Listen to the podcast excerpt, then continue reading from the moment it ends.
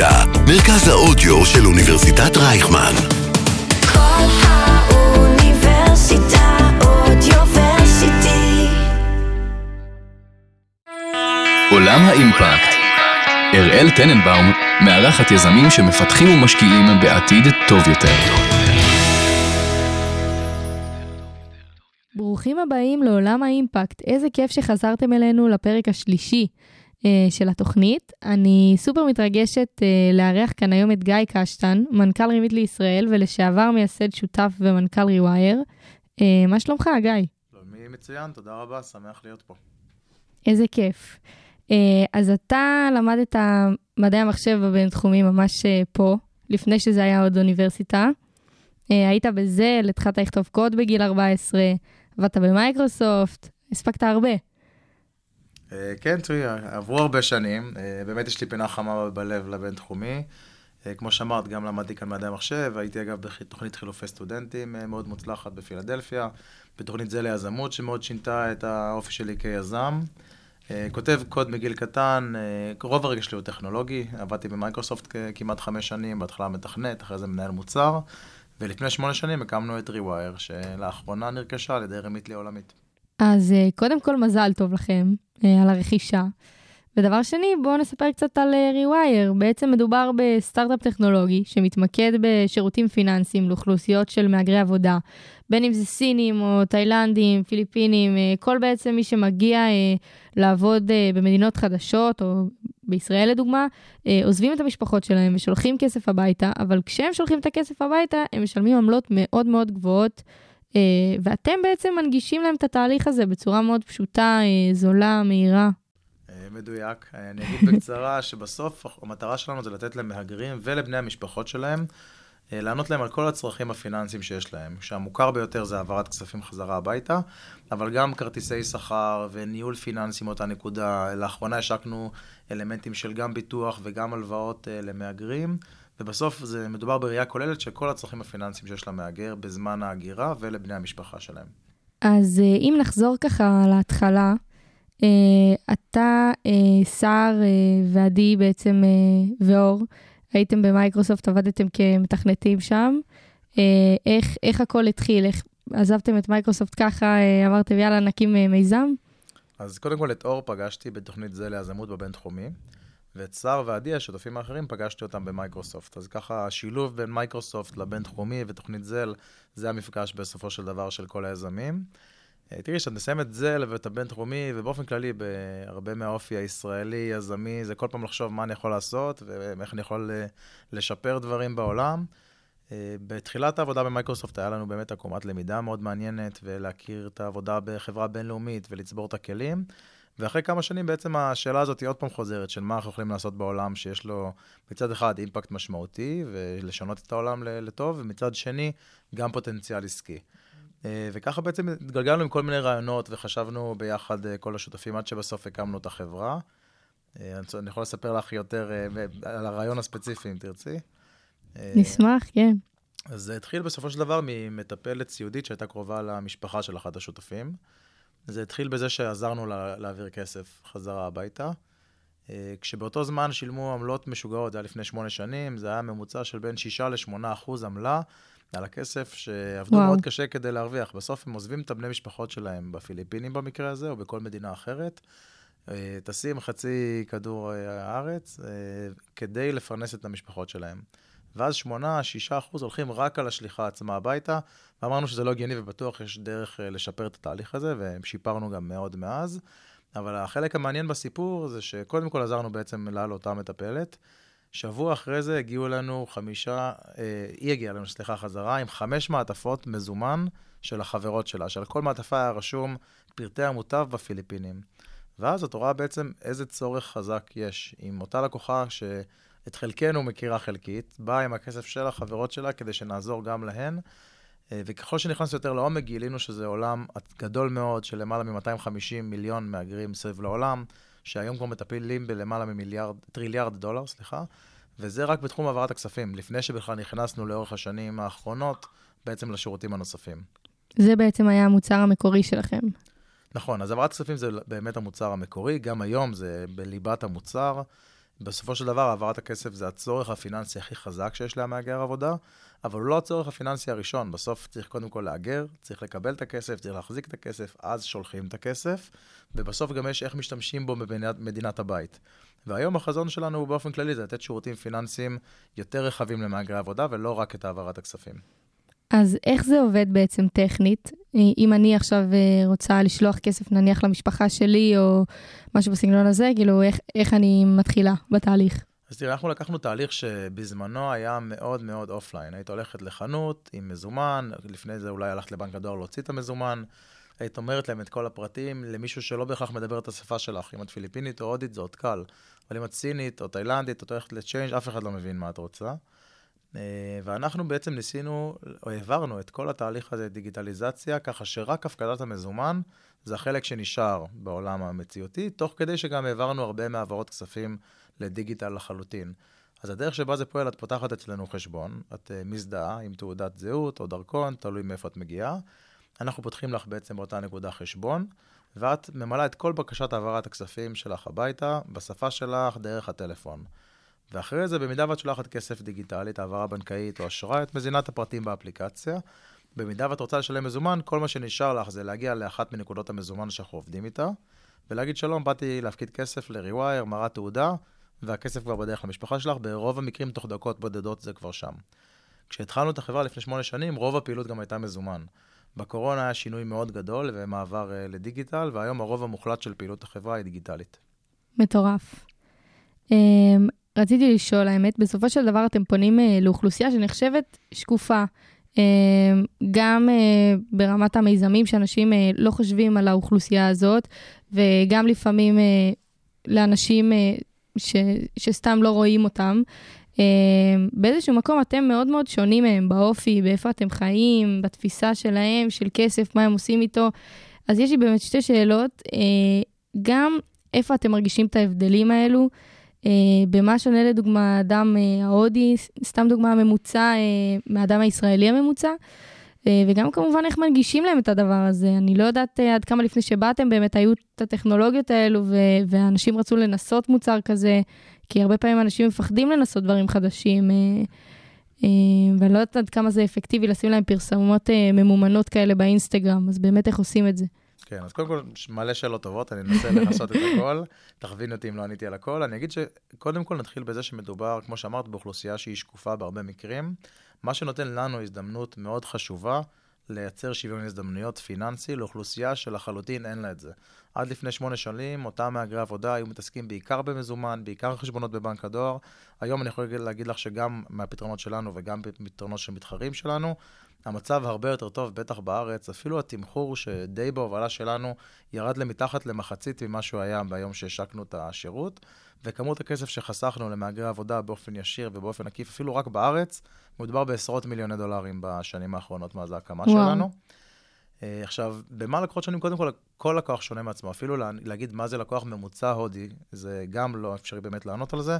אתן לך דוגמה, יש לנו שלושה סוגים שונים, אם אני צריך לחלק לקטגוריות של לקוחות הודים, ספציפית. יש דוקטורנטים הודים, יש בערך 200 דוקטורנטים בישראל מהודו. אה, שהם לקוח מאוד שונה מהמטפל או מטפלת סיעודית ההודים, שבאים לפה עם ויזה של אה, הגירה לצורך סיעוד, שהם מאוד שונים מההודים היהודים שעשו עלייה לארץ.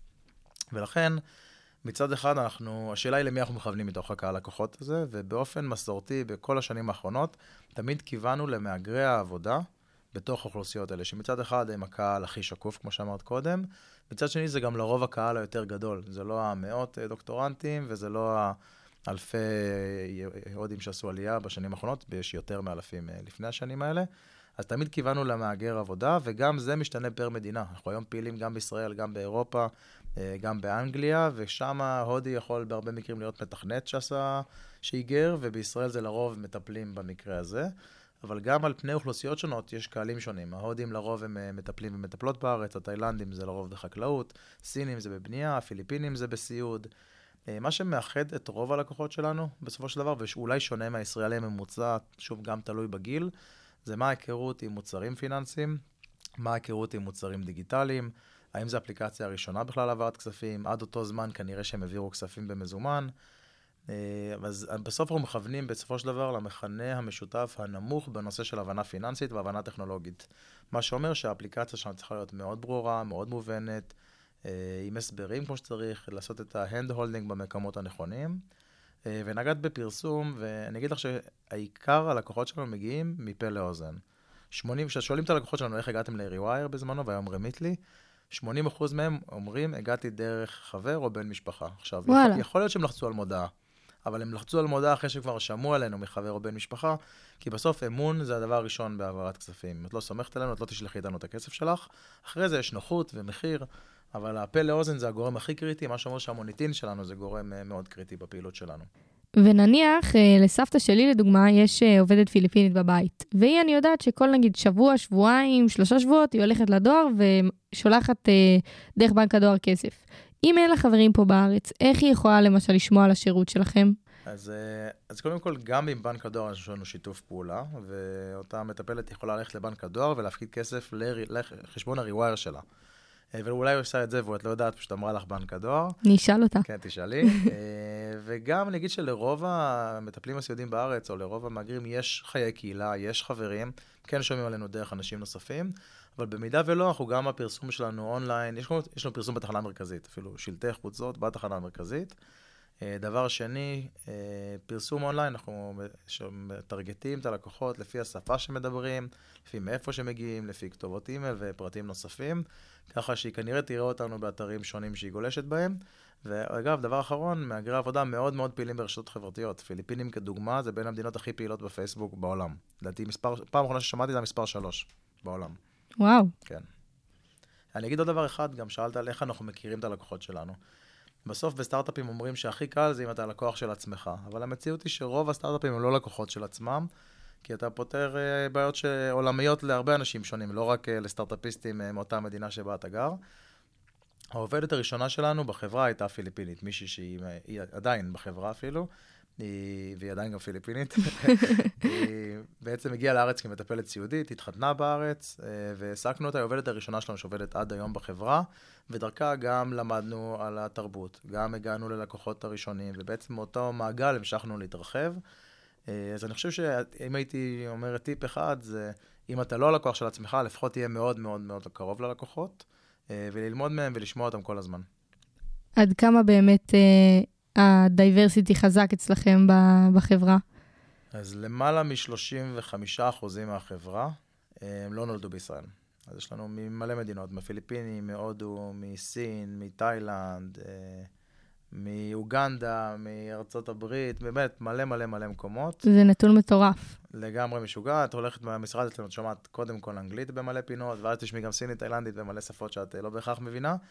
אה, וקודם כל זה כיף, את רואה בעצם, אה, זה לא תמיד אותם הלקוחות שלנו, את יודעת, יש מכל מיני מקומות, אבל את כן רואה גם ייצוג מאוד מכובד של הלקוחות שלנו, או של התרבויות של הלקוחות שלנו במשרד, וזה גם עוזר לך לזכור עבור מי את בונה ועבור מי מגיעים בבוקר, שזה הרבה מהערך בחברה אצלנו. ואתם הרי התחלתם בתור אה, חברה קטנה, והבאתם עובדים ממש ממש מהשטח, אבל לאט לאט אתם גדלתם, והגיעו עובדים חדשים, שלאו דווקא מכירים את המוצר אה, כפי שאתם תכננתם אותו מלכתחילה, עם המטרה שלו. אה, איך אתם מגדילים בעצם את החיבור וגורמים להם להיות invested ב product, אה, גורמים להם להרגיש את ה impact האדיר שאתם עושים ואת החשיבות של הדבר הזה כל יום שהם אה, מגיעים לעבודה? אז תראי, בתחילת הדרך אפילו לא עסקנו בזה, זה היה מאוד טבעי. שעובדים שמגיעים לחברה, הם מגיעים כי אנחנו עושים משהו שהוא מאוד טוב, אנחנו משרתים מהגרי עבודה, עוזרים להם לחסוך כסף, גם שומעים את זה מהשיחות ספורט אצלנו ומכל פינה שהיא. ככל שגדלנו, דווקא נוצר יותר הצורך לעזור לתקשר את זה לתוך העובדים, את מה שאנחנו עושים. אנחנו עושים את זה בלחבר את העובדים לשיחות ספורט בחלק מהמקרים. ב... לאחרונה עשינו, קצת בחברות הייטק הרבה פעמים יש happy hour שמביאים uh, קצת uh, מאכלים, שתייה. אנחנו החלטנו לפני כמה זמן להפסיק עם רוב ה-happy hours הגנריים. אין יותר happy hour שהייתי יכול לעשות בכל חברה. או כמעט אין, ה-happy hour האחרון שלנו היה על התרבות הפיליפינית, ואז זה אוכל פיליפיני, והעובדים הפיליפינים שלנו מציגים, עם מוזיקה פיליפינית, לפני זה התאילנדי וסיני וכולי. כל, uh, יש פגישות בחברות הייטק שנקראות All Hands, שזה כל העובדים ביחד, uh, מעבירים את זה מצגת חודשית. כל שיחה כזאת היום מסתפרת, מסתיימת בסיפור לקוח. למה לקוח משתמש בנו, מה הערך שהוא משיג מאיתנו. Uh, אז כן צריך לעזור לעובדים להכיר את הפעילות הזאת. אה, הרוב המוחלט של העובדים, זה מאוד מדבר אליהם. אה, או שהם באו בשביל זה, או שהם נשארים בשביל זה. זה הרוב המוחלט מוחלט של העובדים. אז באמת נגעת פה ב, בסיפורים של לקוחות. אה, יש לך איזשהו סיפור מעניין שהיית רוצה לחלוק איתנו, באמת שנבין ככה את הצורך מהלקוחות? כן, אז אני אספר שני סיפורים, אחד עצוב, אחד יותר שמח. נתחיל בעצוב דווקא. אה, באחת המלחמות האחרונות שהיו, במתיחות עם עזה, הייתה פגיעה של טיל בבית באשקלון, ונהרגה מטפלת סיעודית הודית, שהשאירה אה, בהודו אה, בעל ותינוק. וזה היה בדיוק באותו זמן ששקלנו איזה מוצרי ביטוח לבני משפחה נרצה להוציא, להוציא או ללקוחות עצמם. ויצרנו קשר עם המשפחה לשאול מה הם עושים עכשיו כלכלית, כי בסוף אותה מטפלת סיעודית תמכה בהם כלכלית, ולא רק בהם, אלא גם בהורים שלה. והאמת היא שהופתענו שדווקא הביטוחים בארץ כן מכסים את בעלה ואת הבן שלה, והם בסדר סך הכל. לעומת זאת, ההורים שלה, שהיו מקבלים 500 שקלים ממנה בחודש, שזה מספיק כדי להתקיים בכבוד בהודו, הפסיקו לקבל את הכסף הזה, כי הביטוח לא מכסה אותם. אז קודם כל, גם כדי לעשות טוב, אה, אנחנו נתנו להם את הכסף הזה, את העוד 500 שקלים בחודש, לדעתי לפחות לשישה חודשים אחרי זה, עד שימצאו סידור אחר. אה, ומצד שני, בעצם זה הכווין גם את הפעילות שלנו, של המוצרי ביטוח לבני המשפחה שהשקנו אה, כמה חודשים אחרי זה. וזה רק שוב מחבר אותנו לצורך של מה שאנחנו עושים ולערך של זה לקהל הלקוחות. וסיפור אחר שהוא גם בריאותי, רק שנגמר יותר טוב, המון מהמקרים של העברת כספים זה לצרכים מיידיים בצד השני, בבית. או שזה כי עם זה קונים את האוכל לחודש, או משלמים את המשכנתה, או משלמים את השכירות, או את הדמי לימודים. ויש המון מקרים שהם רפואיים, שפתאום רואים סכום גדול מאוד של כסף נשלח אה, לחשבון אחד, מכמה חשבונות שונים, וזה דבר ראשון עולה כאיזה דגל אדום, שאולי איזה בעיה רגולטורית. ואז אה, מגלים שבצד השני יש איזה ניתוח מציל חיים, שצריך עליו הרבה כסף. ברוב המדינות האלה אין ביטוח אה, בריאות שמכסה. ואז אנחנו נקראים אה, די לדגל של לאשר את הדברים האלה באופן דחוף. כדי שיוכלו לעבור את הניתוח, והרבה פעמים מחכים עם הניתוח עד קבלת הכסף. אה, אז מקרה, מקרה אחד היה ממש השתלת כבד דחופה, שאמרו לנו אחרי זה שאם לא היינו מאשרים את הכסף באותו יום, המטופל או בן המשפחה היה כנראה נפטר. זה באמת אה, אחריות מטורפת לקחת על עצמכם. אה, נכון, אומרים בהעברת כספים שאתה לא נמדד על האלף העברות שעוברות באופן מוצלח, אתה נמדד על האחת שנתקעת ואיך התמודדת איתה. ובאמת הרבה מהעיסוק זה איך מצמצמים את המקרים האלה לכמעט אפס. בסוף זה עולם רגולטורי, אז אי אפשר לצמצם את זה לאפס לחלוטין, אבל איך אתה מתמודד עם אותו מקרה כאשר הוא קורה, על זה בסוף באמת נמדדים. מטורף. אמ, אחרי בעצם שפיתחתם את המוצר, הייתם אה, מוכנים אה, לצאת לשוק, אה, לגייס לקוחות, הייתם צריכים לגייס משקיעים. איך ניגשים למשקיע ואומרים לו, שמע, יש לי מוצר מטורף, בתחום שהוא לא כל כך מוכר, ויחסית נישה גדולה, אבל נישה. איך משכנעים אנשים להגיע להשקיע בדבר כזה? אז גם אחרי גיוס של 60 מיליון, אין לי את התשובת מפתח לנושא הזה. uh, התחלנו באמת ב-300 אלף דולר, שמי שהשקיע אותם היו משקיעי אנג'ל פרטיים, כולל ליאת אהרונסון ופרופסור יאיר טרמן, שאת שניהם אני ואור הכרנו בבינתחומי. ליאת נעלה את תוכנית זה ליזמות באותו זמן, ויאיר טרמן היה דיקן של מנהל עסקים, אה, לאחר מכן של אה, בית ספר ליזמות. אה, ואז קודם כל אני אגיד שזה מהיכרות, לרוב אישית, בתחילת הדרך. הכסף הראשוני, זו היכרות אישית, או אם כבר צברת מוניטין, אז אולי משהו אחר. במקרה שלנו זה היה היכרות אישית. אמונה של אותם אנשים ביכולות שלנו. Friends, Family and כן, Fools. כן, אז אצלנו היה רק Friends and Family and Fools, אף fool לא השקיע בנו. אף fools. אף fool.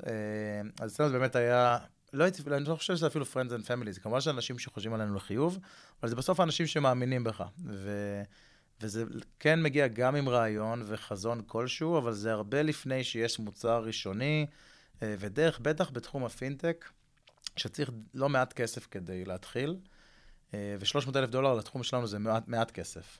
אז באמת עם אותו סכום ראשוני אה, קיבלנו את הרישיון שהיינו צריכים בשביל הפעילות. התחלנו פעילות בארץ, הראינו עניין ראשוני של לקוחות, ומשם התגלגלנו לגיוס שהוא יותר גדול, על בסיס כבר היכרות גם של המשקיעים שלנו וגם היכרות שלנו בתוך התעשייה, אחרי שכבר הם מראים הוכחות. כשמראים כבר הוכחות, אז יש גופים יותר גדולים, קרנות הון סיכון של גדלים שונים, שמחפשות פרמטרים מסוימים. למשל, קרנות של תחילת הדרך מסתפקות בזה שיש לך גדילה ראשונית. קרנות בהמשך כבר רוצות לראות הכנסות שגדלות. קרנות בהמשך הבא כבר רוצות לראות, זה נקרא Unit Economics יעילים, שכל פעילות אצלך היא אטרקטיבית פיננסית, נקרא לזה. וככה לאורך הזמן גייסנו מ-300 אלף דולר לסיבובים קטנים, טיפה יותר גדולים, ל-12 מיליון דולר ראונד A, ל-20 מיליון דולר ראונד B, עד בעצם הרכישה האחרונה שלנו. ושמעתי שבין המשקיעים אה, הגדולים שלכם, השקיע בכם גם אה, מייסד יאו. איך זה נכון, קרה? אז הוא מייסד ומנכ"ל יאו לשעבר, זה, הגענו אליו דרך uh, תוכנית בעצם של אימפקט, של סטארט-אפים, בשם Extreme Tech Challenge, שבעצם נותנת חשיפה לסטארט-אפים שפותרים את חלק מבעיות uh, שהאו"ם הגדירו כבעיות uh, קריטיות בעולם, כמו חוסר שוויון פיננסי וכולי. אנחנו בעצם התמודדנו על הפרס של Reducing Inequalities, בעצם לייצר שוויון הזדמנויות, וזכינו מקום ראשון. המייסד של יאו, הוא היה אחד מהשופטים, אחרי זה עשה איתנו שתי שיחות זום בהפרש של שבועיים, והחליט ברגע להחליט. להשקיע מיליון דולר, וגם השתתף בכל הסיבובי ההשקעה מאז אותה נקודה. וואו. ואז בעצם הגיעה הרכישה מסיאטל של אה, רימיטלי. איך זה היה? איך הרגשת ש... שקיבלתם את ההצעה מהם? וואו, אז, אז לפעמים אומרים שרכישה מרגיש כמו איזה נקודה אחת בזמן. מדובר בתקופה מאוד ארוכה, לפני שנה בערך מהיום, פנו אלינו פעם, בעצם שנייה, לשאול אם זה משהו שיכול לעניין אותנו, וזה תהליך באופן כללי רכישה, לא ספציפית במקרה הזה, הוא מאוד ארוך, אז קשה לי להגיד על נקודה אחת ואיך זה הרגיש ואיך הרגישה ההצעה. אני אגיד לך שמהפנייה הראשונה הייתה אצלנו התרגשות, כי מיום הראשון של החברה שלנו, או אולי טיפה אחרי, אמרנו שאם נרכש, רמיטלי החברה הטובה ביותר לרכוש אותנו. עכשיו, קודם כל, היא הגדולה, היא הדיגיטלית הגדולה ביותר בתחום שלנו, היא מובילה לחלוטין בעולם הרמיטנסס, שזה העברות כספים למהגרי עבודה, והתרבות שלה מאוד מאוד דומה לתרבות שלנו, גם המטרה וגם הלכות על הדגל את האתגרים שיש בעצם למהגרי העבודה. וגם מאז הרכישה, זה, זה כנראה הדבר הבולט ביותר, זה רמת ההתאמה בין שתי החברות שלנו ושל המשימות שלנו. אז בקצרה הייתי אומר שזה הרגיש מצוין לאורך כל הדרך. יש איזשהו הבדל? מרגישים אה, לעבוד תחתיהם? אה, או שהכל נשאר אותו דבר ויש לכם יד חופשית לעשות אה, עדיין מה שאתם אה, רוצים? אני חושב שהרבה דברים לא נשארו אותו דבר, אה, ויד חופשית זה בגבול מסוים. יש לנו אוטונומיה ועצמאות, ואנחנו חברת בת של חברת האם הגדולה. אנחנו מתוקצבים פי כמה וכמה בין היתר, אנחנו מגייסים עשרות אה, תקנים של אה, פיתוח ות, ותפקידים תומכים נוספים. התקציב שיווק שלנו גדל בין פי 5 לפי 10, גם בפעילות הישראלית. גדלנו מאוד, עברנו למשרדים בערך פי 2 בגודל, אז הרבה דברים כאלה מרגישים מצד אחד שונה, מצד שני מדהים. לטובה, כן. לטובה מאוד. אה, אני, אני כן אגיד, אנחנו מנסים מאוד לשמור על התרבות של הסטארט-אפ, גם בקצב ההשקה של המוצרים וההתקדמות, תוך כדי שיש לנו את היתרון של המימון ויציבות של חברה גלובלית ענקית נסחרת, אה, ששוב הנפיקה בסכומים מאוד מאוד גבוהים לפני שנה. אה, אז אנחנו מנסים ליהנות מהטוב של שני העולמות, גם של חברה בסדר גודל גדול יותר וגם של סטארט-אפ, אה, ותוך כדי שאנחנו עוברים שינויים בעצמנו. אמ, עוד שאלה, האמת שרציתי לשאול אותך, אתם באמת מייצרים אימפקט מטורף, אתם עוזרים להמון המון אנשים, אמ, ומצד אחד יש את זה, מצד שני, אתם גם רוצים להיות חברה רווחית, אתם רוצים אה, להחזיר את ההשקעה למשקיעים לאורך זמן, וזה ערכים שהם בסופו של דבר שונים. יצא לכם שהייתה התנגשות בין הערכים האלה? איזשהו מקרה אולי שאתה זוכר? אה, לא יצא לנו התנגשות, אבל זה כן משהו שתמיד אנחנו לוקחים בחשבון כשאנחנו מוציאים מוצר, כשאנחנו מתמחרים ללקוחות. השאלה היא, אף פעם בחברה לא הייתה, מה המקסימום שאני יכול לגבות על זה ולקוחות עדיין ירצו, זה ההפך, מה אני יכול להוריד ועדיין יהיה רווחי לחברה לאורך זמן. ההסתכלות שלנו זה שטוב בעולם נעשה מצד אחד על ידי עמותות ו non-profit, מצד שני המון מהטוב בעולם נעשה מהזדמנויות עסקיות שהן כן for profit. אה, ואמרתי את זה גם בהתחלה, בסוף המותג. והאהבה של הלקוחות אלינו, היא מה שבסוף מביאה לנו את הלקוחות ומשאירה את הלקוחות, וזה החבר מביא חבר. ואם אנחנו נהיה evil, אז אנחנו פחות נהנה מזה לאורך זמן, וגם לא נגדל ולא נצליח. ולכן, בעיניי הדברים האלה באים ביחד. חברה, כדי לשמור על המוניטין לאורך זמן, צריכה גם uh, לעשות טוב, ואנחנו עושים טוב בכל מה שאנחנו עושים. אני יכול לתת לך דוגמה אחת, ששם זה היה יכול להיות יותר קונפליקט, שהחלטנו להשיק הלוואות למהגרים. גם שם, למהגרים אין באמת אלטרנטיבות חוקיות אמיתיות להלוואות. אז תאורטית אתה יכול להגיד שאפשר לגבות מה שרוצים, אבל זה לא האסטרטגיה שלנו, האסטרטגיה שלנו זה לעשות טוב לקהל הלקוחות שלנו, ואנחנו מאמינים שמתוך זה יבוא הרבה טוב בחזרה. אז זה ממש חלק מהאסטרטגיה שלנו אפילו, לא רק מהרצון שלנו לעשות טוב, ככה אנחנו מאמינים גם שנצליח יותר. ולגבי אה, העבודה עכשיו, אמרת באמת שעברתם למשרדים יותר גדולים, שאתם יותר מתוקצבים. אה, באמת, כרגע בכל הארץ אני חושבת אפשר להרגיש את המשבר שיש בהייטק, ומשרות שמצומצמות, אתם מרגישים את המשבר אצלכם? אז תראי, אני יכול להגיד לך, קודם כל, בדיוק אתמול קראתי, שמעתי כתבה של אה, איתי שיקמן, שבמקרה גם חבר, אה, שהשקיעו ברבעון הראשון של 2023 רבע מהכסף שהושקע בשנה שעברה, ברבעון הראשון. זה בעיניי אחד הנתונים הכי בולטים לאיפה אנחנו נמצאים כרגע בשוק, גם בעולם, אבל גם בישראל. רבע מהכסף הושקע בסטארט-אפים. זה אומר שרבע מהסטארט-אפים יקומו, ורבע מהמשרות כנראה יגויסו בשנה הקרובה. אנחנו מרגישים את זה בכנות, בעיקר, לפי, קשה לי להגיד לטובה, אבל עלינו מבחינת גיוס עובדים, זה מאוד מקל. יש שם המון המון עובדים מאוד טובים מחברות שבסופו של דבר לא הצליחו, שזה חלק מעתיד של חלק מהחברות. אז היום על המשרות שאנחנו פותחים, יש הרבה יותר עניין, הרבה יותר ביקוש, זה מאפשר לנו לגייס אנשים שהם אה, מאוד טובים. אה, ומצד שני, בגלל שקנתה אותנו חברה שהיא מאוד גדולה, מאוד ממומנת, וברבעון האחרון גם הייתה cash flow positive, כלומר, הכניסה יותר כסף מאשר היא הוציאה באותו רבעון, אז אנחנו, במובן הזה, נהנים מיציבות. עובדים לא שואלים אותנו מה יהיה העתיד של החברה ומה קורה אם uh, כן יהיה כסף ולא יהיה כסף, כל זה, זה לא בעיות שאנחנו חווים היום, תוך כדי שאנחנו בצמיחה ובעצם מקבלים טאלנט נוסף. אז אנחנו לחלוטין מכירים באתגרים שיש לחברות אחרות, גם הרבה מהחברים שלי ממנכ"לים של חברות אחרות, לכולנו יש חבר שפוטר או שהחברה צמצמה באזורים שונים, אז זו לא תקופה קלה בשוק, והיא מורגשת מהסיבות שאמרתי. ויש אצלכם כרגע אה, משרות פתוחות? כן, עשרות. אה, בעיקר באזורי הפיתוח, גם באזורים שונים, בין אם זה פייננס, HR וכמה אזורים נוספים. אה, ממשיכים לגייס, כש, כשרכשו אותנו היינו באזור 140 עובדים בארץ, כבר היום אנחנו 165, הרכישה היא רשמית רק שלושה חודשים. וממשיכים לצמוח עם עשרות משרות פתוחות. מטורף. אז אם יש כאן אה, סטודנטים או אנשי פיתוח או HR שמעוניינים, אז אה, אנחנו נשים לכם קישור ב, בהחלט, בפרק. בהחלט, ו product ותפקידים נוספים, תגישו מקסימום, לא, אם אין משרה עכשיו, יכול להיות שזה יפתח בקרוב. במיוחד אם אתם סיניורים באזורי פיתוח, אתכם מחפשים במיוחד. מהמם. אמ, יש כמובן את התקופה של עכשיו, של המשבר בהייטק שמורגש, אבל אה, לפניו הייתה אה, הקורונה. אה, הבנתי שאתם דווקא צמחתם בקורונה, לעומת חברות אחרות. איך, איך זה קרה? נכון, אני גם אספר לך סיפור מעניין, שבתחילת הקורונה, המון חברות הורידו 10 עד 20 אחוז מהשכר של העובדים.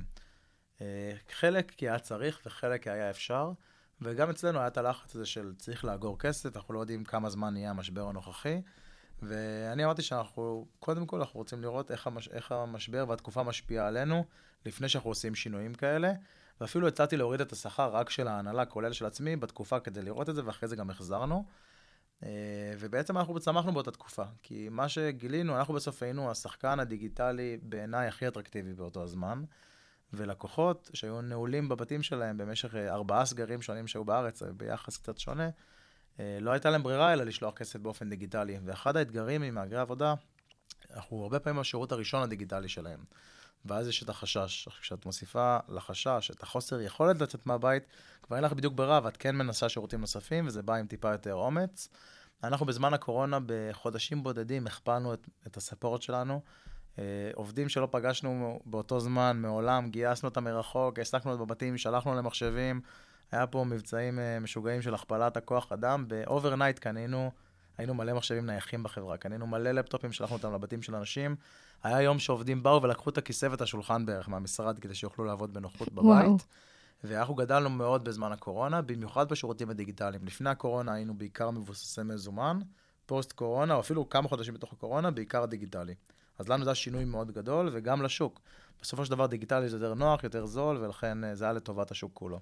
כן, זה משהו שאני שומעת הרבה מאנשים, שבאמת אה, כל הדיגיטציה של כל הדברים שהם עושים, שיעלה להם את העבודה ברמות, אז אה, טוב לשמוע שגם לכם זה עבד ככה. אבל בכל זאת, אולי תספרי גם ככה על אתגרים שיש לכם עכשיו, נשמע שהכל הולך פיקס. לא, לא יודעת מה הולך פיקס, אני חושב שאנחנו היום... בסופו של דבר יש לנו שני אתגרים עיקריים. א', המשך פיתוח מוצרים. מהו המוצר הנכון לקהל הלקוחות? רק שהפעם מסתכלים על חמישה מיליון לקוחות Remitly, ולא רק על אה, לקוחות אה, שלפני כן. ובעצם, מה הדרך להוסיף להם ולבני המשפחות שלהם ערך נוסף? זה תמיד משימה שהיא מאתגרת. אה, דבר שני זה צמיחה, תמיד זה אתגר שיש לכל חברה, רמיטלי צומחת מאוד יפה, אם תסתכלו אחורה, רבעונים האחרונים, באמת חברה מתפקדת באופן מאוד יפה בעיניי. אה, וזה תמיד אתגר קדימה. אז אנחנו בישראל מנהלים בעצם שני תחומים שונים. מצד אחד את הפעילות הישראלית, וצמיחה פה, העמקת הפעילות, וכמו שאמרתי, הגדלת תקציבי שיווק והגדלת פיתוח, וכוח אדם נוסף שהגדלנו לפעילות הזאת, במטרה לגדול בארץ בקצב אה, מהיר. אה, ומצד שני, המשך פיתוח מוצרים. אז אלה שני האתגרים על השולחן.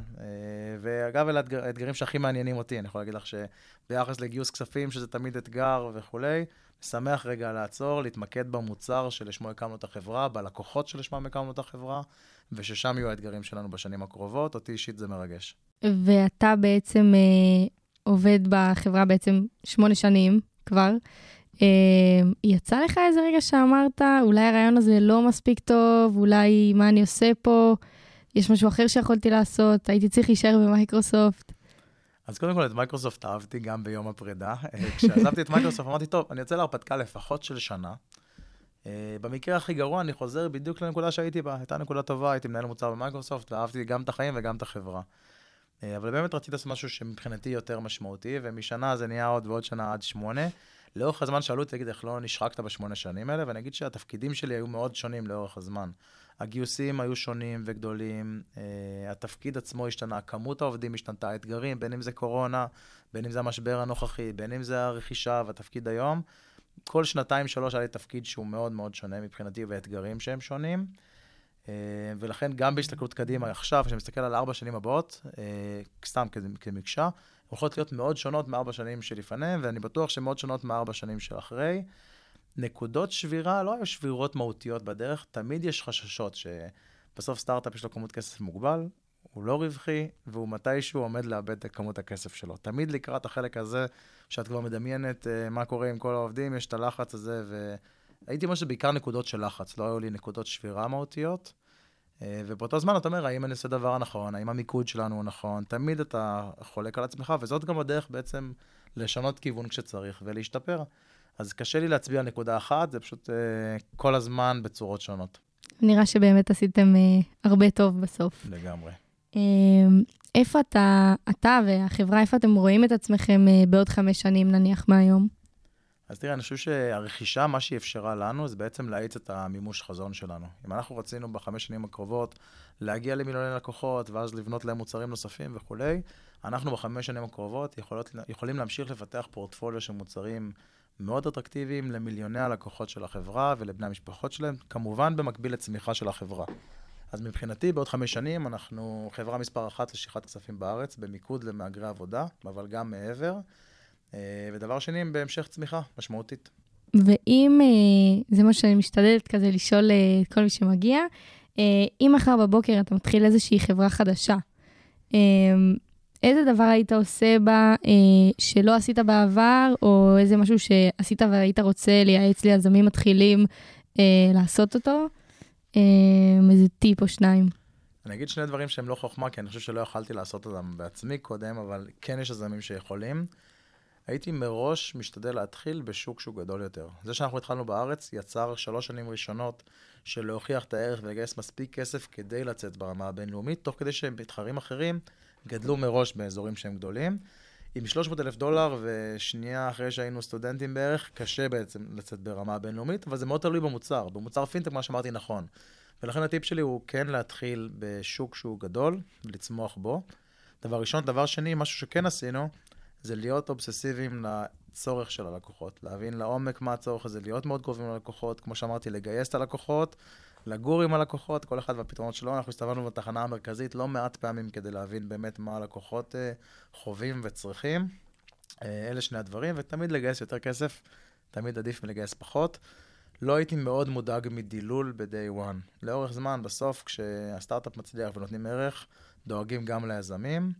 אה, ואני מאמין שעם יותר כסף היכולת אה, להצליח כמובן שהיא גבוהה יותר, ורואים את זה במשברים השונים, בין אם זה בקורונה וחברות אה, תיירות וכמה קשה כסף היה להם באותו זמן, או במשבר הנוכחי וצמצומים שהרבה מאוד חברות עושות כדי לעבור את המשבר. אז שוב, נשמע טריוויאלי, אך לא כזה פשוט, יותר כסף מפחות, ופחות לדאוג לדילול. חשוב. אז תודה רבה, גיא, מנכ"ל רימית לישראל. תודה שבאת לכאן היום, תמשיכו לעשות את העבודה הסופר חשובה שאתם עושים, ואנחנו כאן נשים את ה... קישור להגשת קורות חיים uh, בפרק, ככה שמי שירצה מוזמן להגיש. אה, ותודה רבה לכם, המאזינים, שנשארתם אה, עד כאן. אה, אתם מוזמנים להמשיך ולשמוע את הפרקים גם האחרים ואת אלה שעתידים לבוא בכל אפליקציות הפודקאסטים השונות ובאתר של רדיו כל האוניברסיטה. תודה רבה, שיהיה המשך שבוע טוב. תודה רבה. עולם האימפקט. אראל טננבאום מארחת יזמים שמפתחים ומשקיעים בעתיד טוב יותר.